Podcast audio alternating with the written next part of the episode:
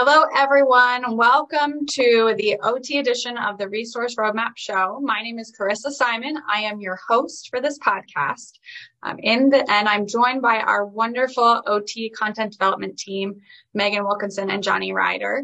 In this podcast, we talk about the resources released by Therapy Insights each month and kind of discuss what we would do as OTs with them, tips and tricks for how to use them. We also discuss a case study each podcast and how we would address that case.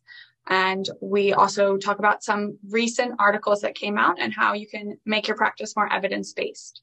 So before we get started, we just want to verbalize our disclosures because we are offering this for AOTA approved CEU credit. We are all being paid by Therapy Insights to be part of this podcast and here presenting for you guys.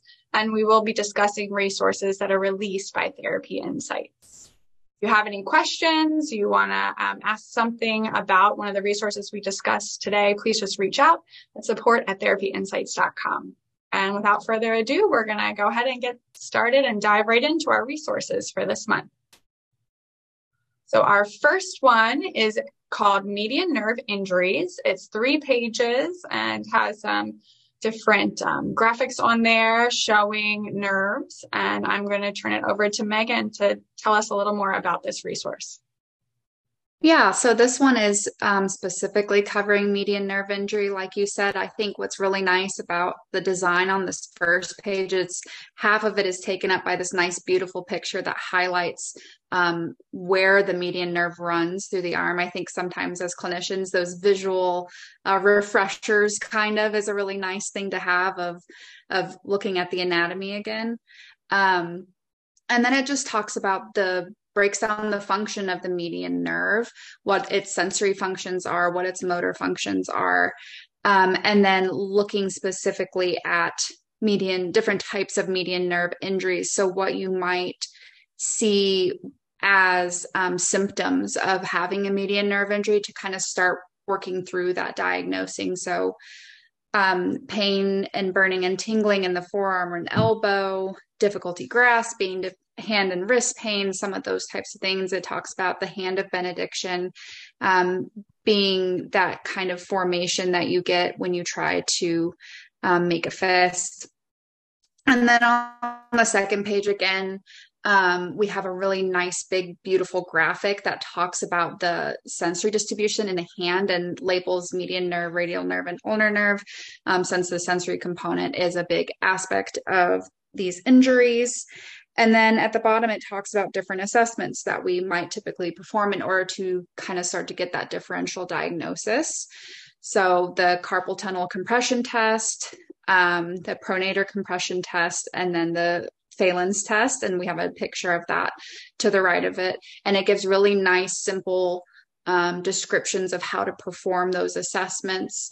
And then on the last page, it goes into common median nerve injuries, so carpal tunnel syndrome, pronator teres syndrome, and anterior interosseous nerve syndrome.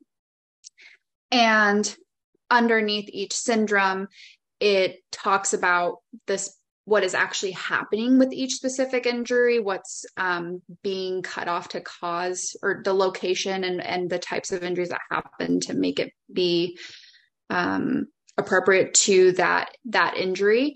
And then to the left, it talks about what you're going to see for assessment results per each type of um, syndrome. So, uh, for example, on a pronator teres syndrome, you're going to get a positive pronator compression test, but you're going to get negative um, carpal compression test or a Phalen's test. So helping you to really figure out is this carpal tunnel or what is this because they can present so similarly and overlap with each other.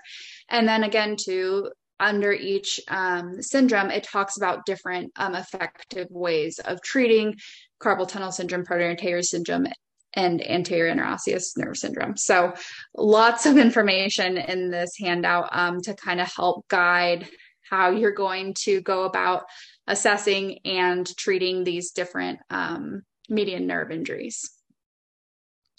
Yeah, I love this that it's just a kind of simple um, refresher for people who might have a patient come in and complain of some of these symptoms.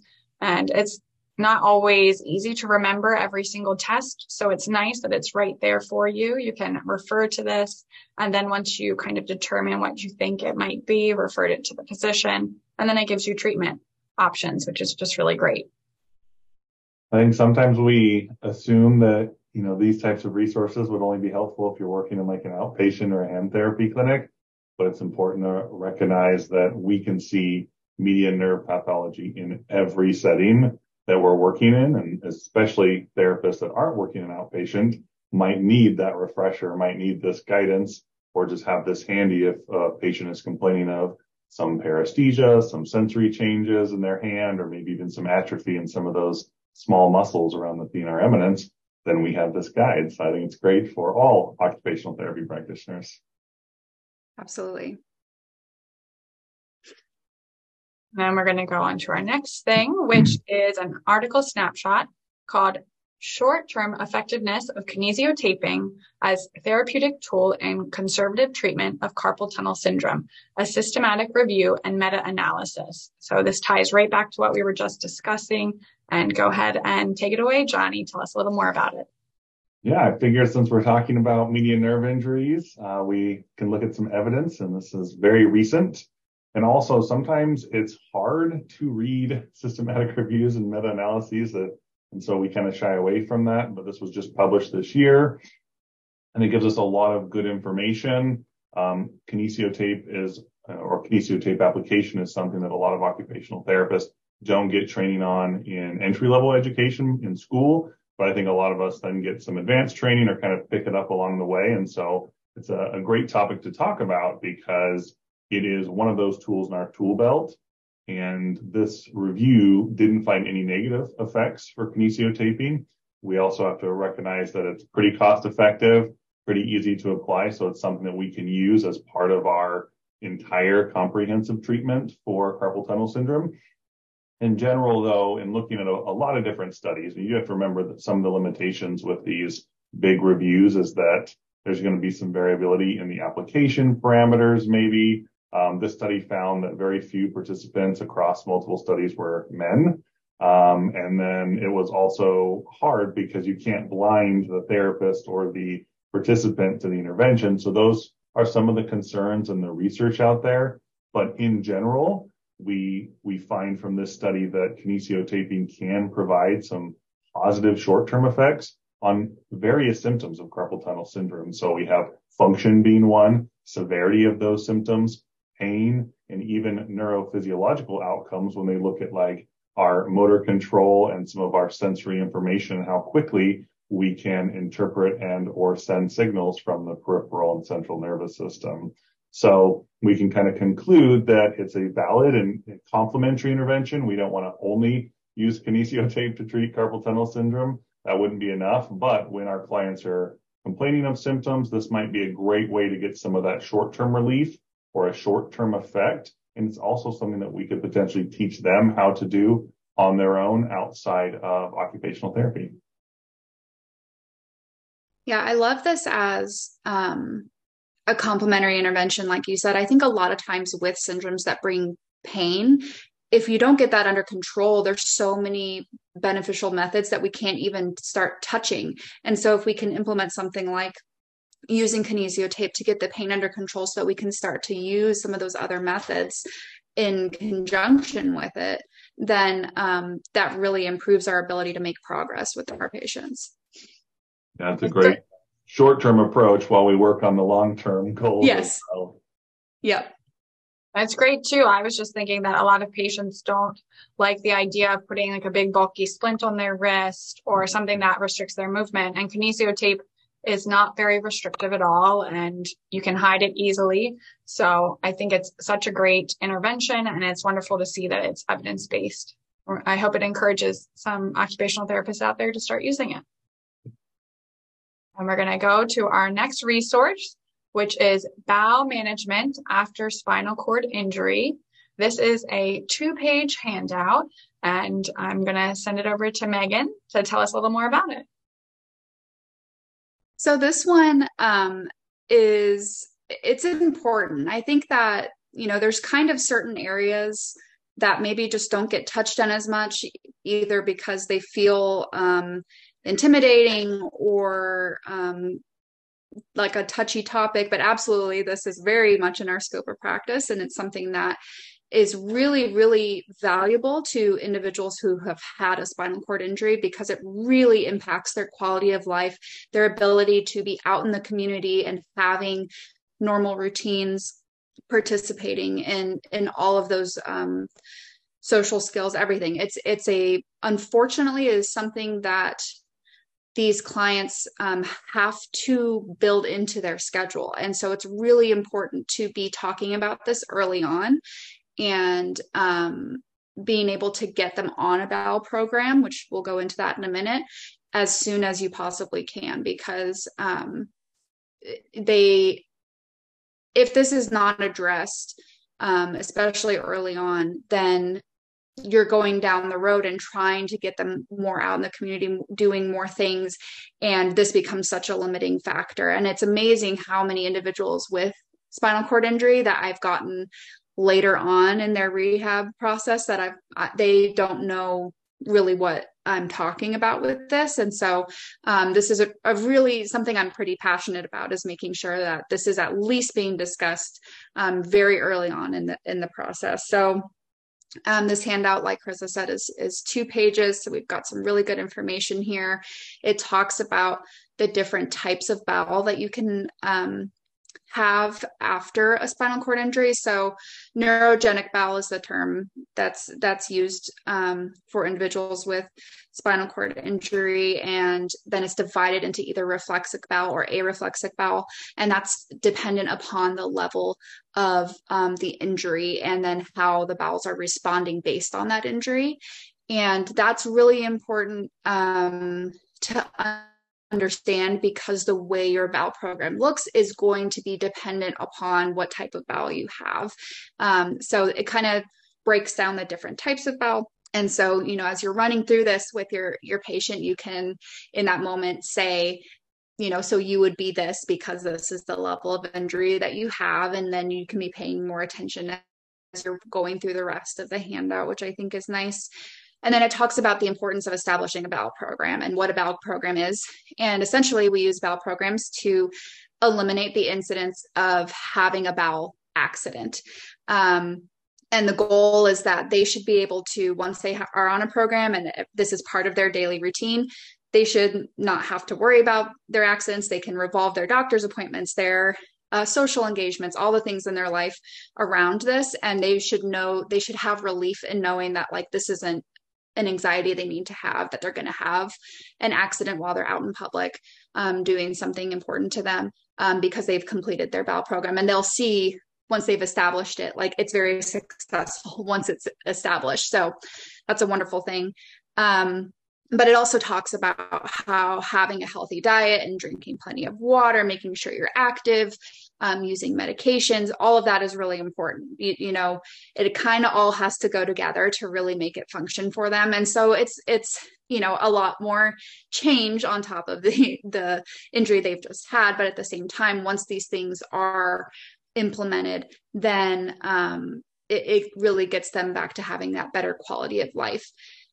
And so um let's see here on the next page, it's talking about the basics of completing a bowel program. And again, we clarify that you know you want to work with your therapist and your care team to determine what works best for you as an individual um, depending on all of the different factors, comorbidities, all the things going on um, to make it happen. But these are general guidelines, and it talks about has a nice list of equipment that you might need, and then it divides it into a seated bowel program versus a sideline bowel program, um, and uh, then gives the steps of the uh, general bowel program steps. So again, whether you have a reflexic or um, reflexic bowel, a suppository um, may or may not be used. So again, it, it's it's generalized but also detailed. I think in being able to cover what this looks like,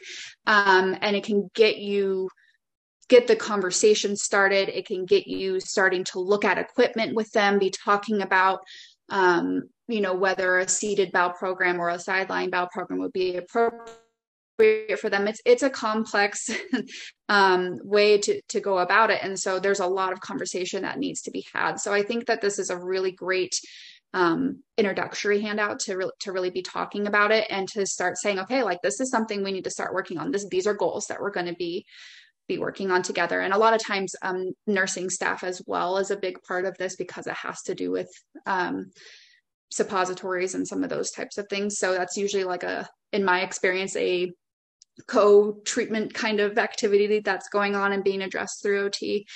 Um, so, and then at the bottom, we have a disclaimer kind of about autonomic dysreflexia because that is an important aspect to having to managing your bowel because AD um, can be associated with bowel impaction. And so that's again another reason why a bowel program is so important. Yep, this is such a great guide to hand to a patient or a family member and kind of get this conversation started. But it's also a great reminder for OTs that maybe are not so familiar with spinal cord injury and they're seeing someone down the road um, and just to check in and make sure that this is established and that this has been addressed. The the important thing that you mentioned early on is, you know, this could initiate the conversation. And I know this can be a touchy subject, but I think it's important to highlight that we are one of the only professions that has this specifically listed in our scope of practice, in our framework.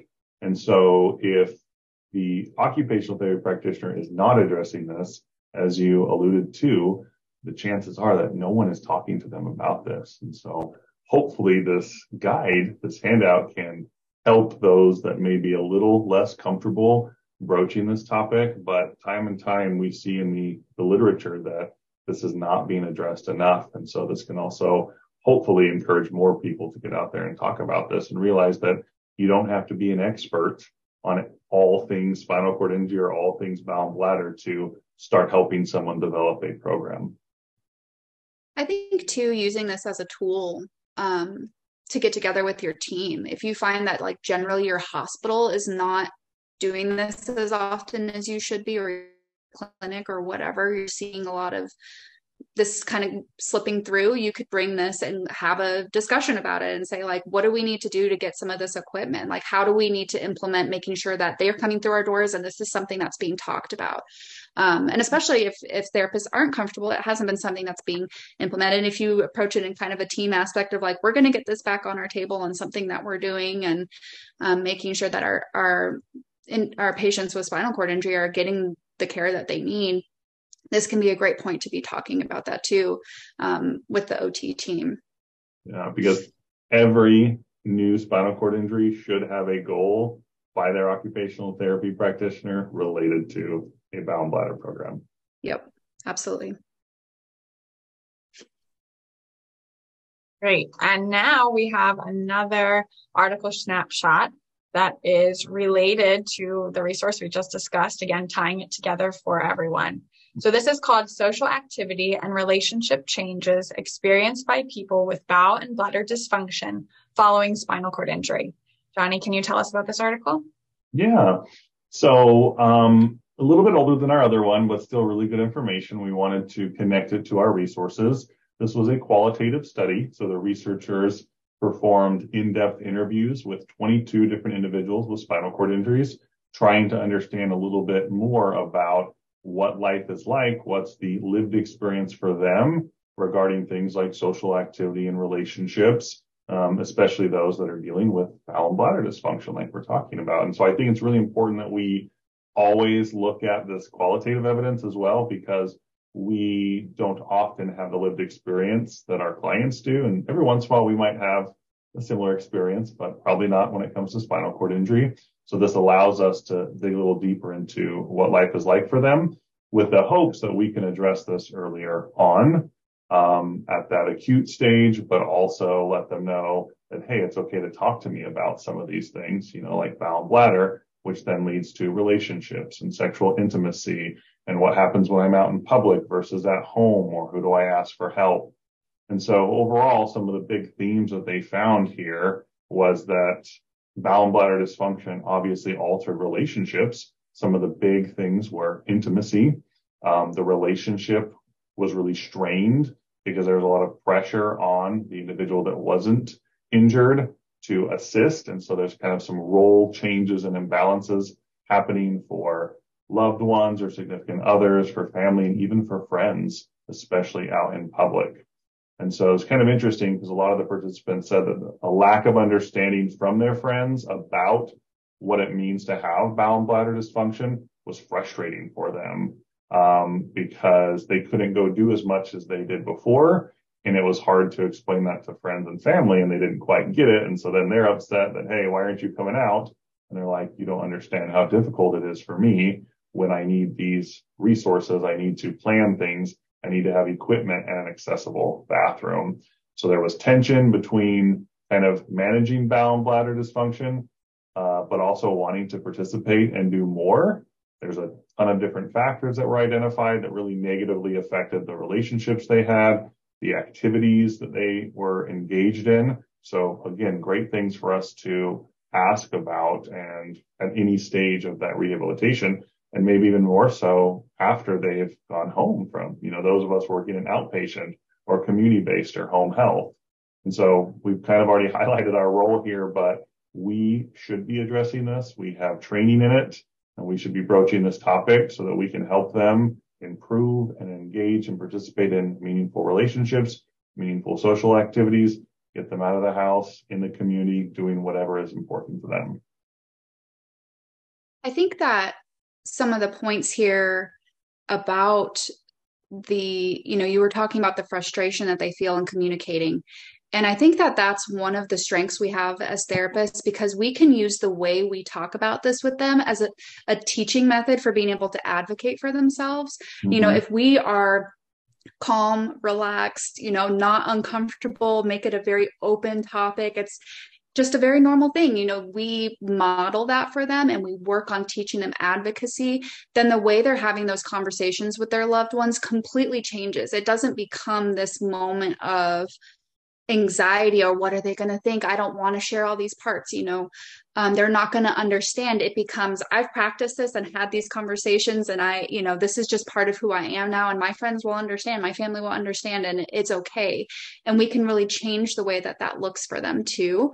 And um, i think that that's you know something that we have to consider when we're having these hard conversations mm-hmm. is the way that we approach it can mold the way that they feel about it when they leave us yeah. One thing that I find like helpful for me when I'm reading research too is I try to think about, oh, like, how do I use this in this setting, this setting, and this setting too? And I love that because that's a great way early on in those discussions. But we could also apply that when they're actually having to do that out in the real world when they leave the hospital. But some of the things that this study highlighted that we didn't mention just on this slide was the bathrooms, like public and private bathrooms and how important. So like you're saying, how do you talk to someone about, hey, like, uh, can you tell me I need to make sure that I, I have access to your private bathroom if I'm coming over to your house? Like, how do we role play or, or model that discussion? How do we help them learn how to look that up if they're going to a public space as well? Um, lots of things like UTIs. UTIs came up a lot in this study. Like, how do I manage that? How do I talk to someone about that? Stress, anxiety about what was going to happen all these things that we we already address as occupational therapists in other realms come into play in this one topic. And so in the end, one of the big things they said that helped foster more participation was social support. And so coming back to what Megan just said, if you can have that conversation and feel supported by your friends, your family, then you're going to go out and do more and then learning how to adapt. And what what is the one word that you know so many people associate with OT is adaptation, right? So mm-hmm. talking to them about this and helping them figure out how to adapt it can lower that stress, lower that anxiety, and let them do what they were doing before the injury or what they want to do now. Something that I, occurred to me as you were talking about this and the difficulty with public bathrooms is that this is also a great role for OT to advocate bathrooms that are accessible in places that we work, accessible for people who have these unique needs, um, especially like in places like hospitals. Like their public restrooms should be able to accommodate people um, with spinal cord injuries who need specific things. And I think that's a great role of OT to advocate to help change this. I agree. And there's even some cool resources out there. There's some apps that are that allow people to take pictures and comment on how accessible various vacation spots are, um, companies, and even bathrooms. So there's a few of those out there right now um, that I've seen highlighted, and they're only growing and they're only getting better. And that's the, the beauty of technology that maybe that's something we can contribute to or point those individuals in the right direction. I love it. And now we're going to go to our next resource, which is bidets. So mm-hmm. also it is a one page handout. It has a nice QR code and kind of relates back to what we were just talking about. So Megan, can you tell us about this one? Yeah, I was going to say this one ties in so nicely what we were just chatting about. Um, so this one was a request that we got during AOTA, which was really exciting. So um, very happy to produce this one.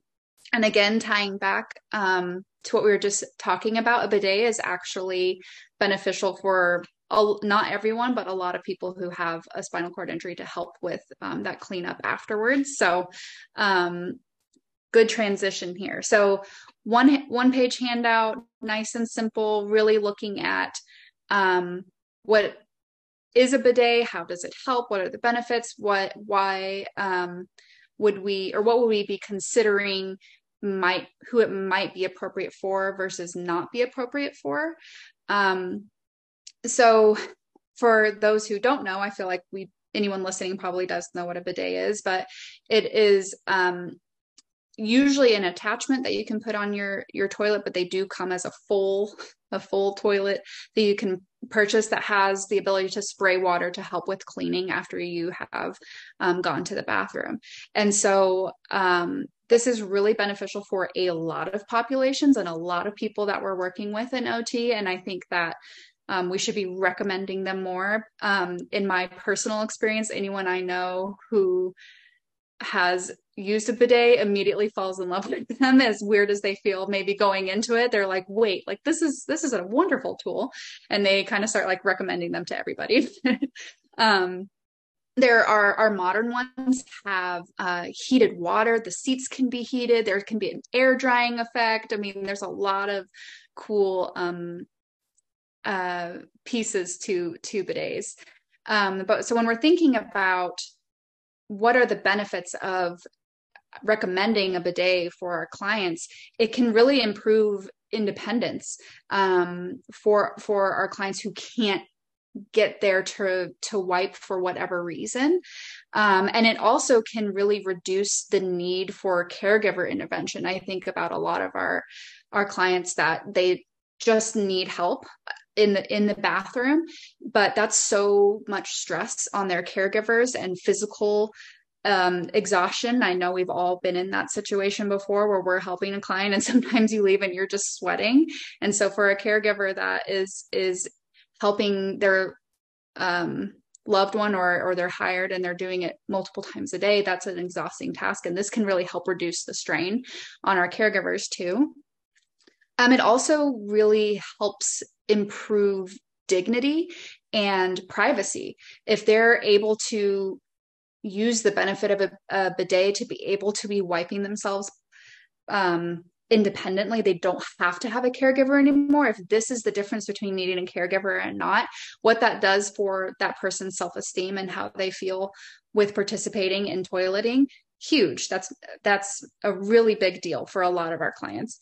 Um, and then just overall quality of life i think you know being able to kind of take this back for for yourself is is huge and there's a lot of health um risks that can go down with it. Like utis it can reduce the risk of, of utis because it's getting thoroughly cleaned. You know if, if you think about some of those individuals who maybe have cognitive deficits physically they're able to um, get themselves clean but we're just not paying attention or maybe we don't remember um, something that's limiting there. And so then we're not you know we're finished toileting and then we're leaving and we're we're soiled and then we're increasing the risk of a UTI. And so if we've already have this installed, it's something they're using, we can kind of trust that that's getting you're getting more thoroughly cleaned um, and reducing the risk of UTIs. So lots of lots of benefits of installing a bidet. Um, so again, it, it covers some indications as to who you might recommend a bidet for. So, um, lack of ability to independently wipe themselves because of reduced range of motion or weakness. A lot of our neurological conditions that we are talking about, I mentioned spinal cord injury, but also stroke, um, sensory, cognitive, visual impairments, uh, ongoing fecal incontinence, reduced endurance, chronic pain, um, progressive conditions. Um, so a, a, lot of different people that we're working with in OT would benefit from a, a, bidet. And then the last thing it talks about is some of the reasons you might not want to, or you might want to like second guess why you would be recommending it. Um, you you need to use buttons and knobs to operate it, and so if that's something they're not able to do independently, um, then that might be a reason to at least consider well can we modify this? Is there a way we can look at it differently? It would be something to to be considering when you're recommending this. Um, and then the price again our prices on these types of things have gone down significantly. There's so many different options of ways that you attach it. Most of them are attachments that you can easily buy off of amazon. Um, and it attaches to a standard toilet. They're, it's pretty accessible at this point, but cost is always something we need to be considering when we're recommending um, equipment to our, our clients. And then lastly, if you're thinking about um, some of our clients that have that really kind of like hard plop onto the toilet, they might break this um, device. And so we need to be thinking about those individuals. Um, and then that QR code that Carissa mentioned is a link to um, Equip Me OT. If you don't follow her, she's awesome. She's always talking about new equipment that's helping patients on her Instagram. And the QR code will take you to watch her install a bidet on a raised toilet seat. So um, if you're helping out a client with purchasing it, bringing it and getting it installed in their home, that video is very helpful. I've actually had to install quite a few of these working in home health, but I think the coolest thing about these now is how much the price has dropped. And so I, I looked them up before our, our, set, our little session tonight, and you can get them on Amazon for less than $20 now. And some Amazing. of them have thousands of reviews, but 20 bucks for a, a decent one, and you can install it in 10 minutes. I mean, that's what wasn't available years ago. You know, it cost you hundreds and hundreds of dollars, and you'd have to get someone you know, pay a professional to come in and replace your entire toilet. Now it might even be worth problem solving and trying this out once and, and seeing because in the world we live in, you can almost return anything too. So why not try it and see if it works? Mm-hmm. So true. And it's not only um, to, well, I have many clients who would benefit from this because privacy concerns and things like that, it would be great for them also for caregivers if you have someone who is like very difficult to stand you can do a toilet transfer but standing for the peri hygiene is really difficult. This is another option to let them continue to toilet on a toilet rather than in the bed because there are many facilities now that are no lift. They don't want to hold the patients up to complete peri care and this is just another option if a person really can't stand very long on their own even if a caregiver has to operate it for them. I don't think that even all three of us putting our heads together could list every potential diagnosis or concern that this would benefit because yep. I even, I mean, I know after my wife, we have five kids, but the doctor recommended it after childbirth and said, Oh, I think you should get a bidet. It just makes life easier for the first couple of weeks at home, right? All the way down to other surgeries, down to just functional limitations down to, you know, concerns about hygiene without even huge functional limitations. Really, there's no limit on who might find some benefit from installing one of these bidets. Well, certainly if it's if it's twenty dollars off of Amazon and you're coming, you know, yeah. you're coming home from having neck surgery or shoulder surgery or whatever, and you're worried about, you know, reaching back there, like do it. you know? Why not? And then you fall in love because that's what everybody does. And we're going to go to our next resource, which is shopping strategies for executive dysfunction. So this is two pages. And Megan, can you tell us more about this one? Yeah, so this one was kind of jumping off of a few months ago, maybe two months ago. We did cooking strategies for executive dysfunction. And this is another um, area where executive dysfunction, without properly implemented strategies, can be super overwhelming um, and something that people tend to get frustrated by or not engage in um, be- because of that. So, um, the first page details all the different executive functioning skills and specifically um, where you might run into issues or or what is important um, with shopping. Um, so some examples would just be with planning, you need to identify necessary errands and when to do them and in what order. There's so many time management aspects of of shopping i feel like. Um, mental flexibility is a huge one. If you make it to the store and you're looking for like a very specific ingredient or condiment or something for a recipe and it's not there what are you going to do?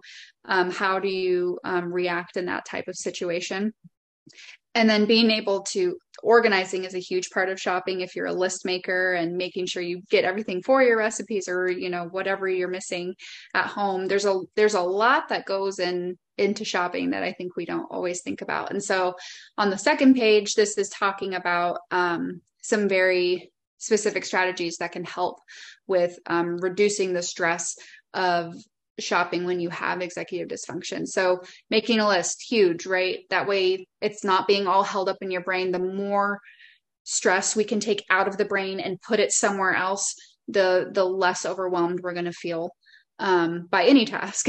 uh, so making a list is really important. And there's a lot of different um, methods to this. It you know it doesn't have to be that that traditional like list on the side of the fridge when you realize that you're out of something.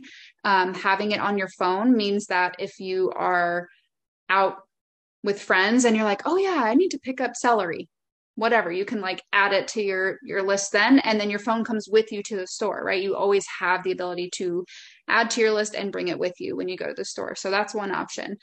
Um, you can use voice technology like um, Alexa to help you keep track of your errands. A lot of times you can set those up to well first of all you can when you just think of something when you're wandering around you can tell her to add something to your list which makes it super easy again um, and then they can the uh, smart devices can help remind you about things that you've bought previously eh, when it's time to reorder things which is also re- really helpful and then you can kind of you know organize even further down those lists. So you can keep um, things separated by store. If you know at this store I specifically need this, and at this store I need this, it's it's separated. And then again, when you go in, you can have your list organized by the cleaning aisle versus the produce aisle versus pantry items, so that when you're on that aisle, it's all together and you're not all the way at the next end of the store and you go crap i forgot i forgot the, the cereal. I need to go back. And you're walking all the way to the other end. Um, so having it really organized so that it's really easy to follow and you're less likely to uh, kind of trip yourself up it, it helps. Um, the next uh, area is looking at creating a plan and a routine. So having a designated spot to keep your things like lists and shopping bags if you uh, are someone who goes to the library and you need to return your library books that way it's all in one spot. You're not running around and looking for stuff or you again forget something when you once you've gone out shopping is is um, a helpful tip. Uh, i typically feel like having it near the garage or near your car is good because then that connection is just right there um, and then having a plan for how you run your errands is really helpful too.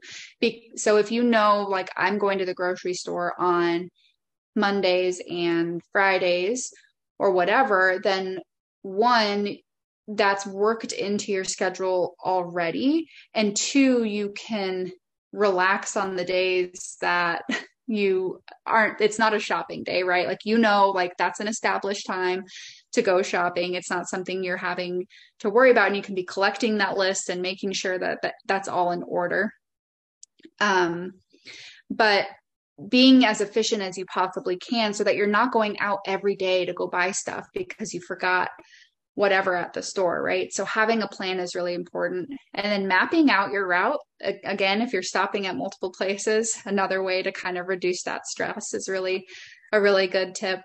Um, just being more efficient generally. And then consolidating your errands, right? So this kind of, I feel like, is connected to creating a plan and routine. Um, we don't want to be going out all the time. So if you can have an errand today that just makes it easier. Um, and then shopping during off hours. I feel like this is a really big tip because grocery stores are so overstimulating. um, there is so much happening in the grocery store. Even if you were in there by yourself with no other people doing their thing at the same time, there's usually music playing. The lights are really bright. You get to, you know, the baking aisle and there's 20 different boxes of cake mix and you have to choose which one you want. You're looking at all the different prices and all the different flavors. Like that's an overstimulating thing. And then you, when you have a whole list of things and you're doing that aisle after aisle after aisle, that's a big thing, right? And and then incorporating that with the person who's on their phone next to you and not watching where they're going and they almost ran into you with their grocery cart all of the different aspects of being in a grocery store just makes the the task of having to collect um, things from your list way more overwhelming. So shopping in those off hours, if possible, I, there's a reason why people are all there at the same time because we generally have the same work hours. So it's not always possible. And that goes to our last tip, which is shop from home. And I think that this is one of the best things that exploded out of COVID times. Uh, all of the different resources that we have to be able to not have to go into the store to get the things that we need. Um, so much stuff is easily delivered. Um, you can also do a lot of drive up pickup stuff. So you make your grocery store and they'll come load it in the back of your trunk or grocery list, excuse me. And they'll load it in the back of your trunk. And then, like I was saying before, a lot of things that you would order regularly, you can get refill reminders you know it's saying like hey like you are almost out of this thing and then you're like oh yeah i am almost out of that and you just click it and then it sends it to your house and that's incredible right that's you know you can be sitting in your pajamas on your couch relaxing or whatever and do your grocery shopping instead of the whole effort of driving your car and getting out to to go get your um your groceries. So just kind of highlighting um, some strategies that that we can be teaching our, our clients who really struggle with this. And i think if you have the opportunity where you work to practice these go out into the community and actually practice and implement it then that's even better because you can really see what works for them. Because again, not all strategies work for every person. Like you were saying, with the um, out of the pandemic came some of these um, shop from home options. They also uh, implemented a lot of stores implemented um, like off hours for seniors just to shop, and some stores still have that going on, which is great so that people can go and they know it's like a specific time. I know some stores even offer like sensory hours where it's supposed to be like low sensory for people who struggle with that. So just helping people to find those resources to see what works for them. And I think this handout is a great way to get that conversation started.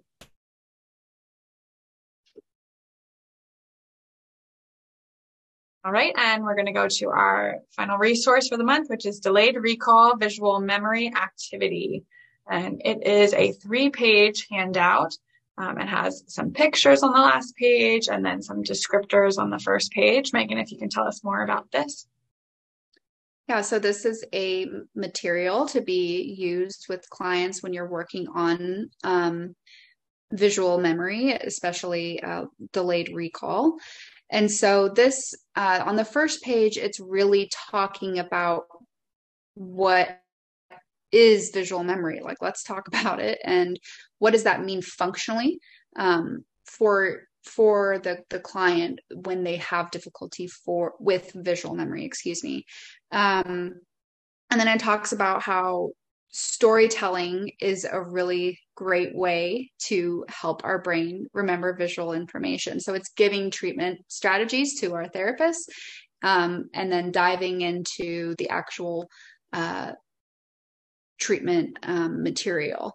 And so these two pictures on the last page for those of you who are just listening they're very they're real life pictures um, one is an office scene there's a man standing up uh, holding something demonstrating something there's people watching and paying attention to him and then on the last page uh, is a city scene so mostly buildings there's cars and people moving around some trees um, but a very real life scenario and so with this activity you're going to be placing the photos in front of your client.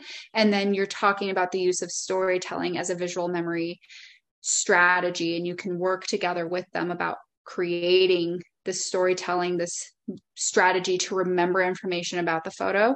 And then there are questions once um, they have used that strategy and you take it away. There are questions um, for the client to to answer and see did storytelling work and help you to remember um, the all of the visual details in these images um, so there's questions and then there's answer keys. So i think this is a really great dynamic material because we do have this first page that really talks about what is visual memory how do we work on it how do we work on it in a functional a more functional way? Um, and then really giving some nice examples of storytelling and what stands out and how do we we use that strategy to improve uh, visual memory and then really clear cut instructions for being able to implement the material I think some of the best thing about all of our resources is you can use these in any setting. That's what's so nice is whatever setting you're working in, this could be beneficial, be applied and help someone prepare for the next stage in the healthcare continuum or wherever they're going next. Yeah, they're all great. And now we're going to go to our case study for the month. Hold on. And our case study is Mr. Stone is a 72 year old man with diabetes mellitus type 2 and congestive heart failure who was hospitalized with hypoxia secondary to acute episode of his congestive heart failure. He was also noted to have poorly controlled diabetes. Mr. Stone lives alone in a one level home with two steps to enter without a railing. He has a tub shower without adaptive equipment and a normal bed. Mr. Stone has a supportive daughter in the area who comes over several times a week to check on him, cook some of his meals, and complete his housekeeping and laundry around the house. He reports that he is still completing his activities of daily living with independence and still drives to the grocery store to purchase groceries. Mr. Stone's daughter has reported concerns for her father's ability to care for himself at home when speaking with the acute care occupational therapist. So for my resource um, that I selected to address Mr. Stone's case, I picked Heart Healthy Cooking. It is a one page resource and just has some recommendations on what you can um, or what you should be eating for your heart health. And it talks about like the research about why you should be eating healthy and the outcomes in some clinical style, in some clinical trials and how it has helped people. So I picked this resource because it sounds like um, Mr. Stone is doing all the shopping still, so it's something important that we should talk to him about, um, especially with his CHF he, that it keeps flaring up, and also that he has diabetes um, type two that he's not well controlling. So that I just thought that this was a good resource to talk to him about, talk to his daughter about, um, and kind of begin that conversation in case he's not eating as healthy as he should. And then Johnny, you picked home safety checklist. Can you tell us about this one? Yeah, so I just thought this was a really comprehensive uh, resource that uh, occupational therapy practitioners can utilize. And given that our patient lives alone um, and has a few potential safety hazards, um, at least a few that we know of, this is a great guide to help us kind of go through every area of the house, but also consider some of the risk factors. Um, and it's nice because even though I think every occupational therapy practitioners pretty comfortable with, you know, home modifications and safety assessments, the fact that this is five pages shows you there's a lot of things we have to consider when doing a home safety evaluation. So it just ensures that you don't forget anything. It also um, lays everything out where you could easily provide this to the individual, their family. Um, and I think it'd be important to address some of these things um, and kind of identify with the client this is a high safety risk. Here are some recommendations. Let's talk about how we can handle this, whether we work on remediation or kind of an adaptation by by changing the environment. And then Megan, you picked congestive heart failure, which is a one page handout. Can you tell us about your pick? Yeah, so when I was reading this case study, to me, the fact that his diabetes is poorly controlled stood out to me. And I think about how important education is. And I think, you know, acutely, when you end up in the hospital, you have people explaining to you what's going on and, and, what you need to be doing to take care of your your condition but initially it can feel scary and so we're not digesting that information and so going back in when things have calmed down a little bit and making sure that education is an important part of what Mr. Stone is receiving, um, I, I felt was important. So, really talking about what congestive heart failure is. Do you understand what your risk factors are? Do you understand um, how we can be preventing what lifestyle factors can help reduce um, the effects of all of this. So, being another layer of education, I think, is always a really important thing. Um, being another person to talk about it, and um, potentially some, you know, sometimes we have clients that we have to repeat these types of things. So, starting off early and talking about education and saying, "Hey, do you remember that handout that I gave you about congestive heart failure?" Like, what do you remember about that? you know, um, how much of that are you actually digesting so that when they go home, these things are better controlled. They're more likely to implement, like Carissa's handout, and taking care of themselves with a heart healthy meal because they understand the condition that they have. Thank you so much for joining us. This is our last show for the OT edition of the Resource Roadmap show. Thank you so much. We've really enjoyed producing this for you guys. And any of these resources are available at therapyinsights.com along with 100 more. All of the links are available in our show notes. And if you have any questions about anything we discussed today, please be sure to reach out to support at therapyinsights.com and make sure you vote on what we create next for you guys. Thank you so much.